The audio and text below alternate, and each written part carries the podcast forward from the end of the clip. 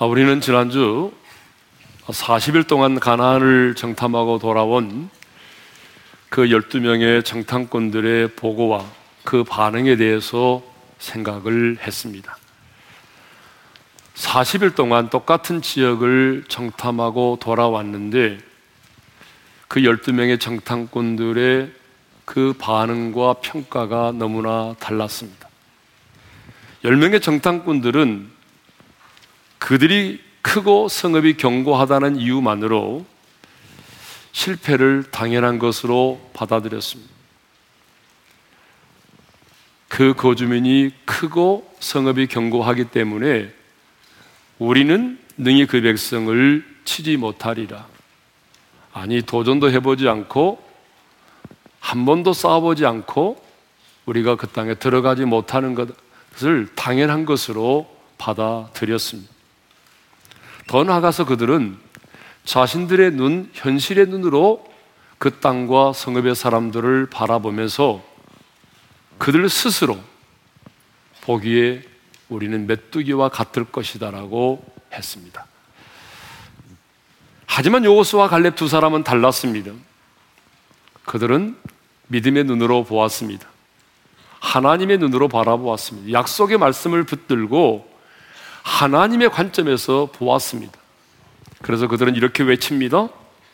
우리가 곧 올라가서 그 땅을 치하자 능히 이기리라. 그리고 하나님이 우리와 함께 하심으로 그들은 우리의 먹이라고 당당하게 외쳤습니다. 자, 이것을 보게 되면 사실보다 뭐가 중요하다고요? 관점이 더 중요하다는 것입니다.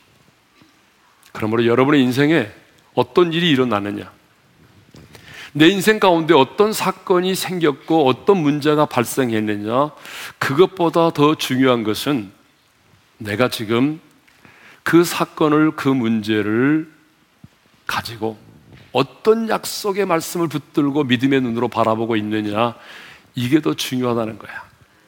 하나님의 사람에게는 어떤 일이 내게 일어나느냐보다 나는 지금 어떤 약속의 말씀을 붙들고 하나님의 관점에서 그것을 해석하고 있느냐. 이것이 훨씬 더 중요합니다. 자, 그러면 정탐꾼들로부터 이런 보고와 평가를 들은 이스라엘 백성들은 이제 어떻게 반응했을까요? 오늘은요, 이스라엘 백성들이 어떻게 반응하고 평가했는지를 생각해 보도록 하겠습니다. 자, 우리 1절의 말씀을 읽겠습니다. 다 같이요. 온 회중이 소리를 높여 부르짖으며 백성이 밤새도록 통곡하였더라. 자, 이 10명의 정탐꾼들을 통해서 그 성읍의 사람들이 크고 성읍이 견고하다. 그래서 우리는 능히 올라가서 그 백성을 치지 못한다라고 하는 이런 부정적인 보고를 들었을 때에 백성들은 어떻게 반응했냐면 밤새도록 소리를 지르면서 대성 통곡하면서 울었다는 것입니다. 사실 이스라엘 백성들은 적과 꿀이 흐르는 그 땅, 약속의 땅을 소망하면서 여기까지 달려왔습니다. 자, 이제 약속의 땅 가나안에 들어가게 되면 그동안에는 우리가 텐트를 치면서 늘 이동하며 살았지만 이제 안정적으로 집을 짓고 살게 될 거야. 우리는 그동안 하늘에서 내리는 만나와 메추라기를 먹고 살았지만 이제 약속의 땅 가나안에 들어가게 되면 우리 스스로 농사를 지어서 우리 스스로 먹을 것을 구해서 먹게 될 거야. 뿐만 아니라 얼마 전에 정탐꾼들이 가지고 와서 보여줬던 그런 맛있는 과일들, 크고 아름다운 과일들도 먹게 될 거야. 이런 기대감, 이런 설레임을 가지고 여기까지 왔단 말입니다. 그런데 이제 그 모든 꿈들이 한순간에 사라지게 되었습니다. 모든 희망이 물거품이 되었습니다. 대실 소망이라고 기대가 크면 실망도 크잖아요. 몇 년 전 여름에요. 저희 형님하고 그리고 우리 누나가 많거든요. 여러 누나들하고 우리 가족들이 중국의 하이난에 가족 여행을 갔습니다. 뭐 무더운 여름철이니까 어디 가서 뭐 구경할 것도 별로 없더라고요. 그래서 동물쇼를 보러 갔습니다. 그런데 지금도 기억에 남는 쇼가 하나 있습니다. 그게 뭐냐면 돼지쇼입니다. 보통 이제 동물쇼 하게 되면 뭐 코끼리라든지 원숭이라든지 돌고래 쇼, 뭐 이런 쇼를 많이 하잖아요. 근데 돼지가 쇼를 한다는 거예요. 그래서 돼지가 어떻게 쇼를 할까 너무 기대가 됐어요. 그래서 30분 동안 땀을 뻘뻘 흘리면서 기다렸어요. 근데 기대와는 달리 너무나 허무하게 돼지쇼가 끝이 나고 말았어요. 여러 마리 돼지들이 막 길게 뻗은 통로 같은 것을 냅다 달리더니 순식간에 끝나버린 거예요. 너무 황당한 거예요. 아니, 이걸 보려고 돈을 내고 땀을 뻘뻘 흘리면서 30분을 기다렸단 말인가? 그렇습니다, 여러분. 기대가 크면 실망이 큰 거죠.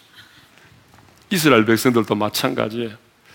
아, 약속의 땅 가나안 땅에 들어가면 이런 집도 짓게 되고 이런 농사도 하게 될 것이고 뭐 이런 설렘과 기대감을 가지고 왔는데 이제 그 성의 사람들이 크고 성읍이 경고해서 들어가지 못한다고 하니 그 상실감이 얼마나 컸겠습니까? 오죽하면 그들이 소리를 지르면서 밤새도록 대성통곡을 했겠습니까?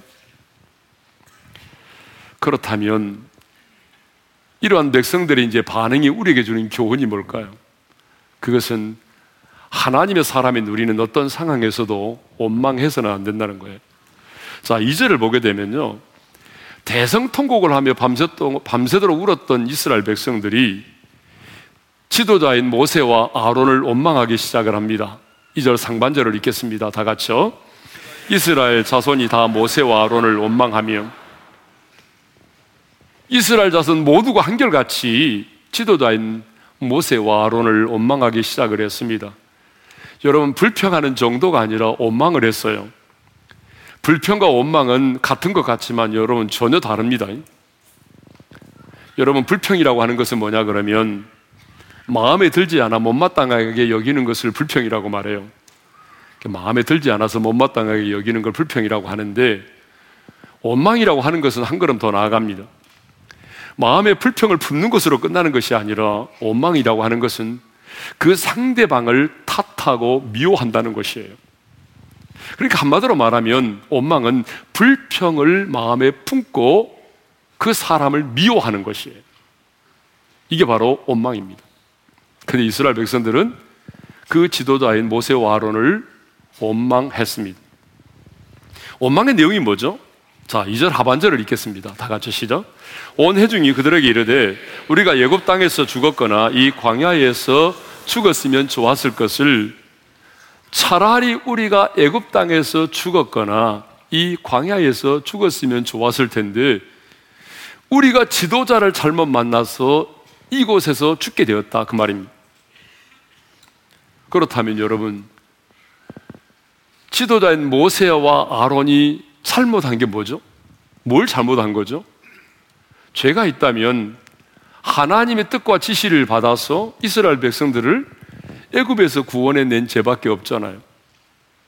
모세와 아론이 부동산 투기를 했습니까? 아니면은 자금 횡령을 했습니까? 간음을 했습니까? 뭐 요즘에 유행하는 것처럼 보이스 피싱을 했습니까? 몰카를 찍었습니까? 하나님의 지시를 받아 순종한 것밖에는 없잖아요. 그럼에도 불구하고 이스라엘의 온 회중들은 그 지도자를 원망했다는 것입니다. 근데 여러분 잊지 말고 기억해야 될 것이 뭐냐면 하나 님이 세우신 지도자를 원망하는 것은 곧 하나님을 원망하는 것이 된다는 거예요. 왜? 하나님이 그 지도자를 세우셨기 때문이죠. 그러므로 우리의 원망은 사람으로 끝나는 것이 아니라 그 원망이 하나님을 향한 원망이 될 수 있다는 거죠. 자, 이렇게 지도자를 원망했던 이스라엘 백성들은 이제는 급기야 하나님을 원망하기 시작합니다. 우리 3절 상반절의 말씀을 있는데 읽겠습니다. 시작. 어찌하여 여호와가 우리를 그 땅으로 인도하여 칼에 쓰러지게 하려 하는가? 이렇게 지도자를 원망했던 이스라엘 백성들은 이제 급기야는 하나님을 원망하는데 그 하나님을 향한 원망의 내용이 뭐냐 그러면 어찌하여 여호와가 우리를 그 땅으로 인도하여 칼에 쓰러지게 하려 하는가? 여러분 이 말을요 오늘 우리의 말로 바꾼다면 이런 거예요. 왜 하나님 나를 구원하셨습니까?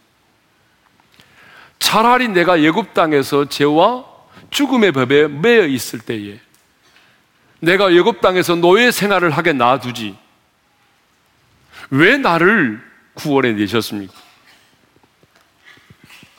그건 아니더라도 이런 얘기, 이런 생각은 많이 하셨을 겁니다.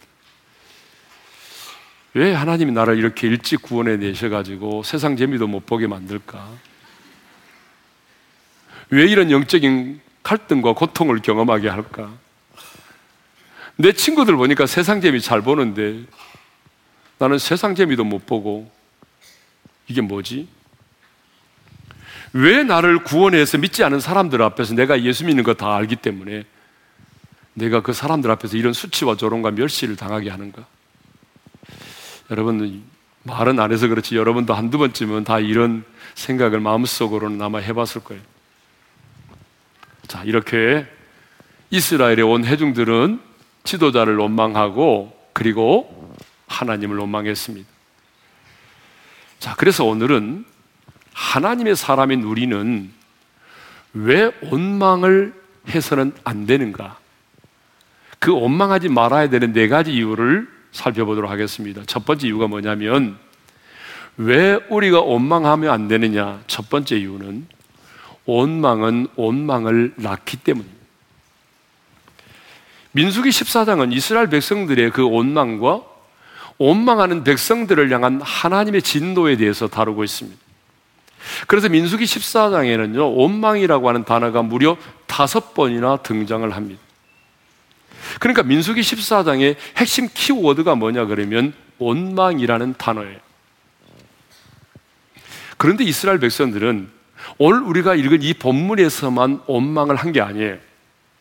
여러분 성경을 읽어보시면 아시겠지만 출애굽한 이스라엘 백성들은 끊임없이 계속적으로 지도자를 원망하고 하나님을 원망하는 삶을 살아왔습니다. 가장 먼저 원망을 언제 했냐 그러면요. 자, 예굽에서 출애굽한 지 얼마 되지 않아서 예굽의 군대가 추격을 해왔습니다. 예굽에서 출애굽을 했는데 탈출을 했는데 애굽의 군대가 추격해 왔어요. 그때에 이스라엘 백성들은 원망하죠. 자, 출애굽기 14장 11절인데 읽겠습니다. 시작. 애굽에 매장지가 없어서 당신이 우리를 이끌어내어 이 광야에서 죽게 하느냐. 네. 그리고 홍해를 건너고 난 이후에 기뻐 뛰며 춤추고 난리가 났잖아요. 그리고 난 다음에 사흘이 되었을 때에 그들이 마라에 도착을 했는데 그 물이 써서 마시지 못하게 됐어요. 그러다 또다시 원망합니다. 출애굽기 15장 24절입니다. 다 같이요. 백성이 모세에게 원망하 이르되 우리가 무엇을 마실까 하며 여러분 사흘 전에는 그렇게 기뻐 뛰며 춤추던 사람들이 여러분 사흘밖에 지나지 않은데 이렇게 또 원망하기 시작합니다. 마라를 지나서 흰 광야에 이르렀을 때는 배가 고프다면서 우리에게 떡과 고기를 달라고 또 다시 원망을 하게 되죠. 출애굽기 16장 2절입니다. 다 같이요. 이스라엘 자손 온 회중이 그 광야에서 모세와 아론을 원망하여 출애굽기 17장에도 여지없이 또 원망이 나옵니다. 리비딤의 장막을 쳤는데 마실 물이 없게 되자 또다시 원망을 하죠. 17장 4절입니다. 다 같이요. 거기서 백성이 목이 말라 물을 찾음에 그들이 모세에게 대하여 원망하여 이르되 당신이 어찌하여 우리를 애굽에서 인도해 내서 우리와 우리 자녀와 우리 가축이 목말라 죽게 하느냐? 이렇게 이스라엘 백성들은요, 문제를 만나면, 어려운 일을 만나면, 어김없이 원망을 해왔다는 것입니다. 어쩌면 이스라엘 백성들에게는 이 원망과 불평이라고 하는 것이 체질화되어 있었습니다. 끄떡하면 그들은 원망을 했습니다. 자, 이것을 통해서 우리가 알 수 있는 게 뭐냐면요. 내가 한 번 원망하기 시작하게 되면 원망이 원망을 낳게 되는 것입니다. 한 번 원망하게 되면 우리 인생 가운데 계속해서 원망할 수밖에 없는 일들이 일어나게 되는 것이고 끊임없이 원망하는 삶을 살게 됩니다. 감사도 마찬가지잖아요. 여러분, 우리가 감사하면 감사할 수 있는 일들이 생겨나잖아요. 감사가 감사를 낳는 거예요. 근데 원망은 원망을 낳는 것입니다. 그래서 원망이 습관화되는 거죠. 그래서 한 번 원망하기 시작하면 그 사람은요, 계속적으로 끊임없이 원망을 하게 됩니다. 왜 우리가 원망하지 말아야 되느냐? 그 첫 번째 이유가 뭐예요? 원망은 원망을 낳기 때문에 원망이 습관화될 수 있다는 것이. 그래서 원망하지 말라는 거예요. 두 번째 이유는 하나님께서 그 원망의 말을 들으시고 진노하시기 때문에 그렇습니다. 자, 모세는 이스라엘 백성들이 떡과 고기를 주지 않는다고 원망했을 때에 뭐라고 말하냐면 하나님께서 그 원망함을 들으셨다라고 반복해서 반복해서 말합니다. 자, 출애굽기 16장 7절의 말씀을 읽겠습니다. 시작. 이는 여호와께서 너희가 자기를 향하여 원망함을 들으셨습니다. 한번 따라서 합시다. 여호와께서 원망함을 들으셨습니다. 자, 출애굽기 16장 8절도 한번 읽겠습니다. 시작. 이는 여호와께서 자기를 향하여 너희가 원망하는 그 말을 들으셨습니다. 우리가 누구냐? 너희의 원망은 우리를 향하여 함이 아니요 여호와를 향하여 함이로다. 따라서 합시다. 여호와께서 원망하는 그 말을 들으셨습니다. 출애굽기 16장 9절에도 마찬가지입니다. 읽겠습니다. 시작. 여호와께 가까이 나오라. 여호와께서 너희의 원망함을 들으셨느니라. 한번 따라서 합시다. 여호와께서 너희의 원망함을 들으셨느니라. 출애굽기 16장 12절에서는요. 하나님께서 친히 말씀하십니다. 읽겠습니다. 시작. 내가 이스라엘 자손의 원망함을 들었노라. 하나님이 내가 원망함을 들었다라고 말씀하십니다. 여러분 이렇게 우리 하나님은 우리의 원망하는 말을 들으신다는 거죠. 민수기 11장 1절에 보게 되면요. 이스라엘 백성들이 악한 말로 하나님을 원망했는데 하나님께서 뭐라고 말씀하시냐면 내가 너희의 원망을 들었다. 그리고 거기서 끝나는 것이 아니라 하나님이 진노하사 불로 그 진끝을 사르게 하셨습니다. 민수기 11장 1절을 읽겠습니다. 시작.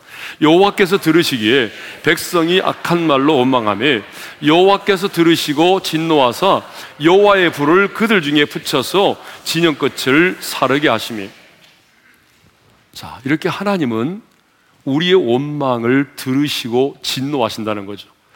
자, 이제 오늘 우리 본문으로 돌아와서 이스라엘 백성들이 지도자를 원망하고 하나님을 원망했잖아요. 그런데 하나님께서 뭐라고 말씀하시냐면요. 내가 너희의 그 원망하는 말을 들으셨, 들었다라고 말씀하십니다. 자, 민수기 14장 27절인데 읽겠습니다. 시작. 나를 원망하는 이 악한 해중에게 내가 어느 때까지 참으랴. 이스라엘 자손이 나를 향하여 원망하는 바, 그 원망하는 말을 내가 들었노라. 한번 따라서 합시다. 그 원망하는 말을 내가 들었노라. 하나님께서 그 원망의 말을 들으셨다고 말씀하십니다. 그러면 하나님이 그 원망하는 말을 들으시고 난 다음에 어떻게 하셨나요? 민수기 14장 28절 29절의 말씀을 읽습니다. 시작. 너희 말이 내 귀에 들리는 대로 내가 너희에게 행하리니 너희 시체가 이 광야에서 엎드러질 것이라. 하나님 말씀하십니다. 너희 말이 내 귀에 들린 대로 내가 행하리라. 여러분 이스라엘 백성들의 원망의 내용이 뭐였어요?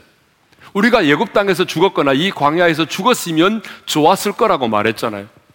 그런데 너희들이 원망한 그 원망의 말대로 내가 행하겠다는 거예요. 그래서 어떻게 됐습니까? 실제로 요호서 갈렙을 제외한 모든 백성들이 자신들이 원망했던 그 말대로 광야에서 엎드려져 죽었습니다.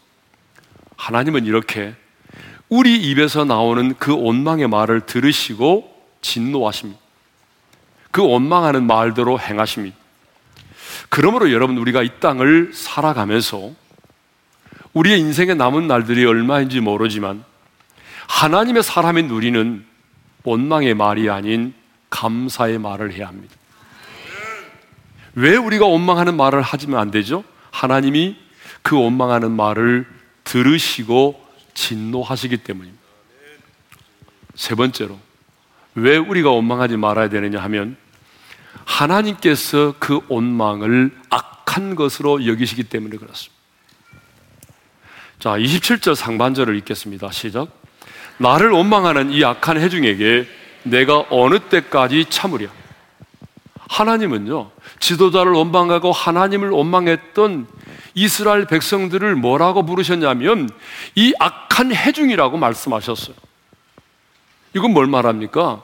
하나님이 그 원망하는 자들을 악한 자라고 보셨다는 거예요. 그러니까 하나님은 여러분 우리의 원망을 어떻게 보신다는 거예요? 악한 것으로 여기신다는 거예요. 그러면 왜 하나님은 우리의 원망을 악한 것으로 여기실까요? 그 이유가 있을 거 아니에요? 하나님은 왜 우리의 원망을 악한 것으로 여기시냐면요. 우리의 원망은 곧 하나님을 멸시하기 때문에 그렇습니다. 이건 제 말이 아니에요. 11절의 말씀을 읽어보겠습니다. 다 같이 시작. 여호와께서 모세에게 이르시되 이 백성이 어느 때까지 나를 멸시하겠느냐? 내가 그들 중에 많은 이적을 행하였으나 어느 때까지 나를 믿지 않겠느냐? 한번 따라서 하십시다. 어느 때까지 나를 멸시하겠느냐? 어느 때까지 나를 믿지 않겠느냐? 하나님은요, 이렇게 원망을 악한 것으로 여기시는데 왜 원망을 악한 것으로 여기시냐 그러면 그것은 하나님을 멸시하는 것으로 보기 때문에 그렇습니다. 그러면 왜 하나님은 원망을 자신에 대한 멸시로 그렇게 간주하실까요?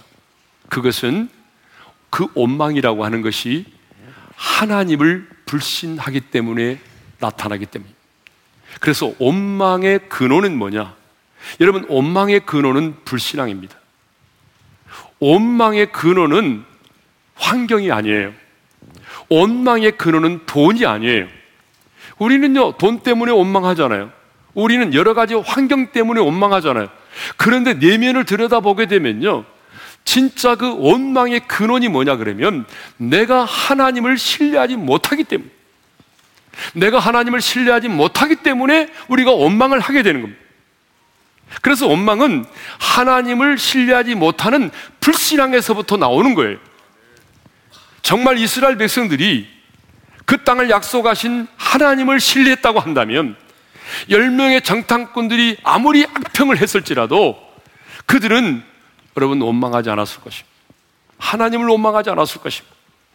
그러므로 원망은 불신앙이고 원망은 하나님을 거역하는 것입니다.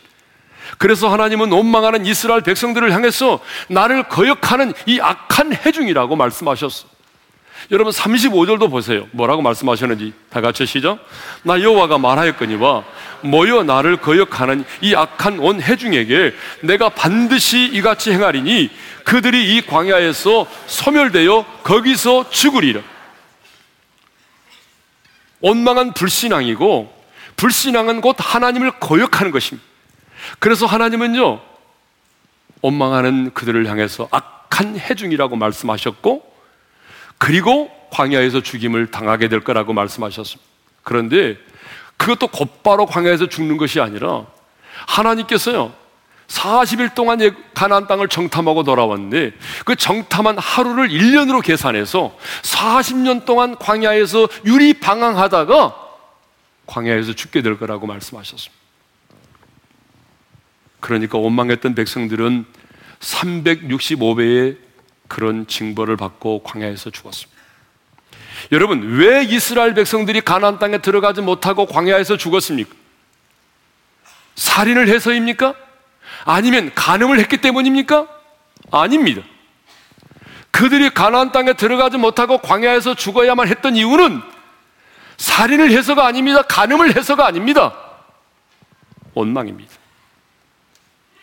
여러분 원망했기 때문이에요. 원망이 이렇게 큰 죄입니다. 그런데 우리는 원망을 대수롭지 않게 생각을 할 때가 참 많습니다. 그러나 여러분 아닙니다. 여러분 아닙니다. 하나님은 원망을 악한 것으로 여기십니다. 원망은 하나님에 대한 불신이고 하나님을 거역하는 것입니다. 그렇기 때문에 원망했던 출애굽의 1세대들이 가나안 땅에 들어가지 못하고 광야에서 죽음을 당해야만 했습니다. 마지막 네 번째입니다. 원망은 왜 우리가 원망하지 말아야 되느냐면 이 원망이라고 하는 것은 그 전념성이 매우 빠르고 크기 때문에 그렇습니다. 자, 우리 2절 상반절을 다시 한번 읽겠습니다. 다 같이 시작. 이스라엘 자손이 다 모세와 아론을 원망하여 온 해중이 그들에게 이르되 요호수와 갈렙을 제외한 모든 이스라엘 백성들은 10명의 정탐꾼들의 보고를 듣자마자 대성 통곡하며 울었습니다. 여러분, 원망이라고 하는 이 바이러스는요, 그 전염성이 이렇게 강합니다. 그 원망은 한순간에 200만 명이나 되는 이 많은 이스라엘 백성들을 한순간에 사로잡았습니다. 이 짧은 한순간에 200만 명이나 되는 이스라엘 백성들이 여러분 이 원망의 바이러스에 감염된 것입니다. 그렇습니다. 우리도 보게 되면 좋은 소문보다는 안 좋은 소문이 더 빨리 나잖아요. 그렇죠? 예. 그래서 하나님은 여리고성을 무너뜨릴 때도 이스라엘 백성들에게 뭘 요구하셨습니까? 침묵을 명령하셨어요.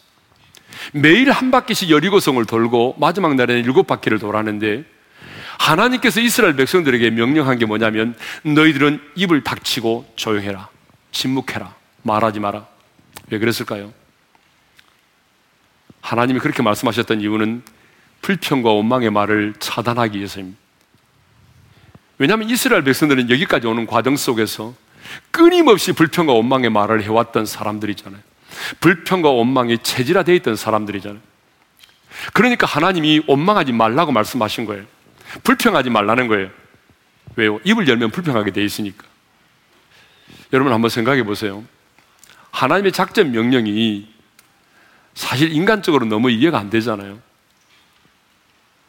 매일마다 여러분 일어나서 여리고성을 한 바퀴씩 돌라고 하는데 그게 이해되는 겁니까?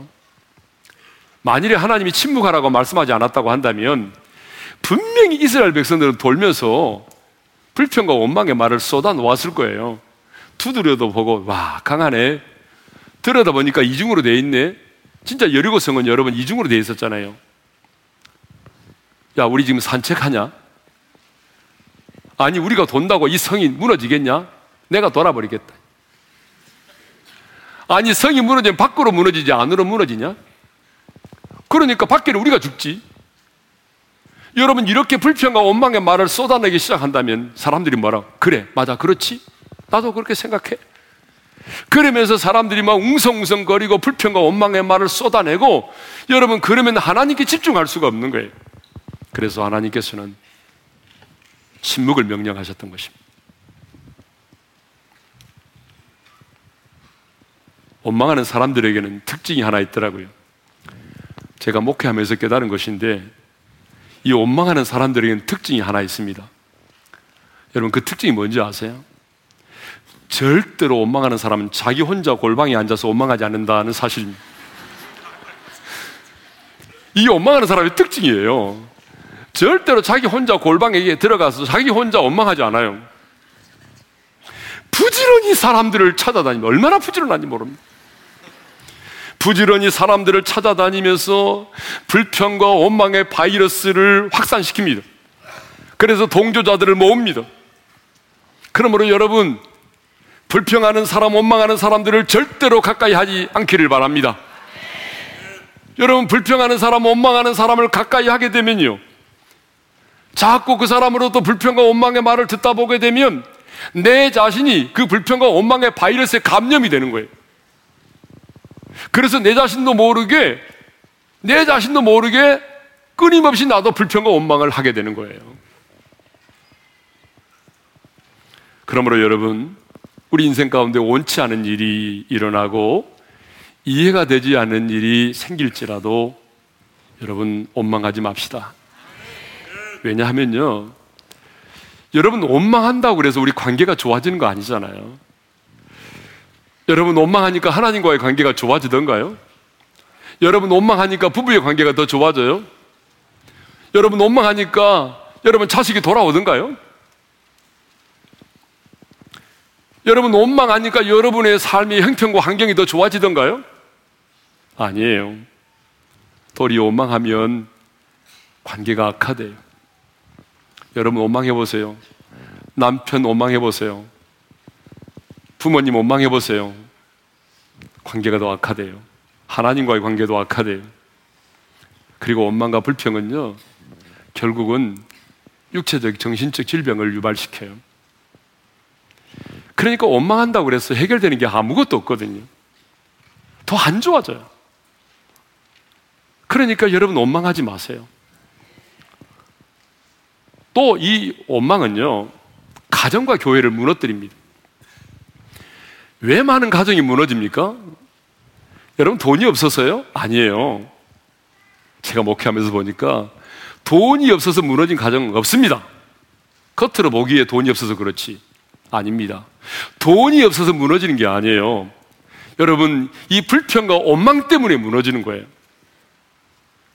내가 당신 같은 사람 안 만나야 되는데 어쩌다 내가 저 인간을 만나는가 하면서 막 원망하고 그러다 보게 되면 또 자식이 그 말을 듣게 되고 우리 집은 뭐야? 우리 집 구석은 왜 이래? 막 이름 뛰쳐나가고 이런 거 되는 거 아니에요? 여러분 결국은 원망과 불평이 우리 가정을 콩가루로 만드는 거예요. 여러분 왜 많은 교회들이 어려움을 당하죠? 진리의 문제야. 여러분 진리의 문제로 내가 싸워져서 나눠지는 교회는 별로 못 봤습니다. 다 그 안에서 일어나는 불평과 원망 때문에 교회들이 어려움을 겪고 있습니다. 그래서 사도 바울은 광야에서 불평하다가 멸망을 당했던 이스라엘을 예로 들면서 이렇게 우리에게 권면을 하고 있습니다. 고린도전서 10장 10절인데 읽겠습니다. 그들 가운데 어떤 사람들이 원망하다가 멸망시키는 자에게 멸망하였나니 너희는 그들과 같이 원망하지 말라. 한번 따라서 합시다. 너희는 그들과 같이 원망하지 말라. 그렇게 원망하다가 가나안 땅에 들어가지 못하고 광야에서 죽었던 이스라엘 백성들을 예로 들면서 너희는 그들과 같이 원망하지 말라는 거예요. 예? 원망에 대한 하나님의 진노를 알았던 야고보 기자는 이렇게 우리에게 충고합니다. 야고보서 5장 9절입니다. 다 같이요. 형제들아 서로 원망하지 말라. 그리하여야 심판을 면하리라. 자, 오늘은 이스라엘 백성들의 원망을 생각하면서 왜 우리가 원망하지 말아야 되는지 네 가지를 함께 나눴습니다.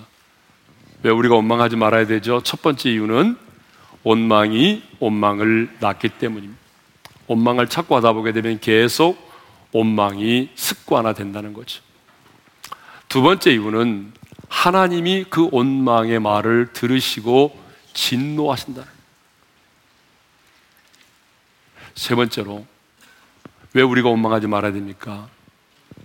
하나님은 원망을 악한 것으로 여기신다는 거예요. 악한 것으로. 왜요? 하나님을 멸시하는 것으로 간주하기 때문에. 왜 하나님을 멸시하는 것으로 간주하죠? 그 원망의 근원은 하나님을 신뢰하지 못하는 불신앙이 자리 잡고 있기 때문입니다. 왜 우리가 원망하지 말아야 됩니까? 마지막 네 번째 이유는 원망이라고 하는 것은 그 전념성이 매우 빠르고 크다는 거예요. 삽시간에 주변에 있는 모든 사람들을 다 원망의 사람으로 만들어 버립니다. 그래서 원망하지 말라는 것입니다. 자, 우리 인생 가운데 인생을 살다 보게 되면 왜 이런 일이 내게 일어나야 했는지, 왜 이런 슬픔이, 왜 이런 고난이 내게 찾아와야 했는지 이해가 되지 않을 때가 많이 있습니다. 그럴지라도 여러분 불평하지 말고 슬퍼하지 말고 원망하지 말고 고난의 뒤편에서 나를 위해 일하시는 주님을 생각하면서 여러분 감사하며 살아갈 수 있기를 바랍니다. 그래서 오늘 이 찬양을 준비했는데요. 굉장히 올드한 찬양이지만 그래도 오늘 이 본문의 말씀과 가장 합당한 찬양이기 때문에 이 찬양을 함께 부르겠습니다. 왜 나만 겪는 고난이냐고? 나만 겪는 고난이냐고. 불평하지 마세요. 고난의 뒤편에 있는 주님이 주실 축복 미리 보면서 감사 왜 이런 슬픔 찾아왔는지. 왜이 런 슬픔 찾아왔는지 원망하지 마세요. 원망하지 마세요. 당신이 잃은 것보다 주님께 받은 은혜 더욱 많음에 감사하세요. 너무 견디기 힘든 지금 이 순간에도 주님이 일하고 계시잖아요. 남들은 지쳐 앉아 있을지라도 당신만은 일어서서 힘을 내세요. 힘을 내세요. 힘을 내세요 손잡고 계시잖아요. 주님이 나와 함께함을 믿는다면 어떤 역경도 이길 수 내세요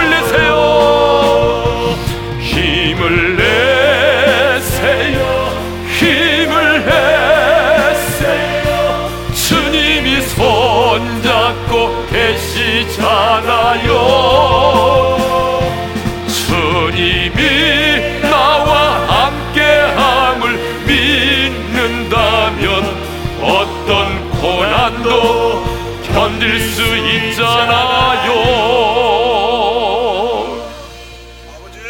자, 우리 한번 눈을 감고 주신 말씀 마음에 새기면서 기도하겠습니다. 출애굽한 이스라엘 백성들이 광야의 인생길을 거닐면서 가장 많이 지었던 죄가 뭔지 아세요? 원망입니다. 가장 보편적인 것이 원망이었어요. 구원받은 저와 여러분들이 이 광야의 인생길을 거닐면서 어쩌면 우리도 가장 많이 원망과 불평을 하고 있지 않을까요? 근데 하나님은 오늘 우리에게 말씀합니다. 원망하지 마라. 왜? 원망은 원망을 낳기 때문에. 내가 원망한다고 해서 어떤 상황과 환경이 좋아지는 것도 아니고, 관계가 좋아지는 것도 아니고, 행편이 좋아지는 것도 아닌데, 원망하게 되면 계속적으로 원망할 수밖에 없다는 거예요. 원망하지 말라는 거예요. 서로 원망하지 말라는 거예요. 왜 원망하지 말라고 말씀합니까? 하나님이 그 원망을 들으시고 진노하신다. 하나님은 우리 원망을 들으십니다. 왜 하나님 우리에게 원망하지 말라고 말씀합니까? 원망을 하나님이 악한 것으로 여기신다. 왜?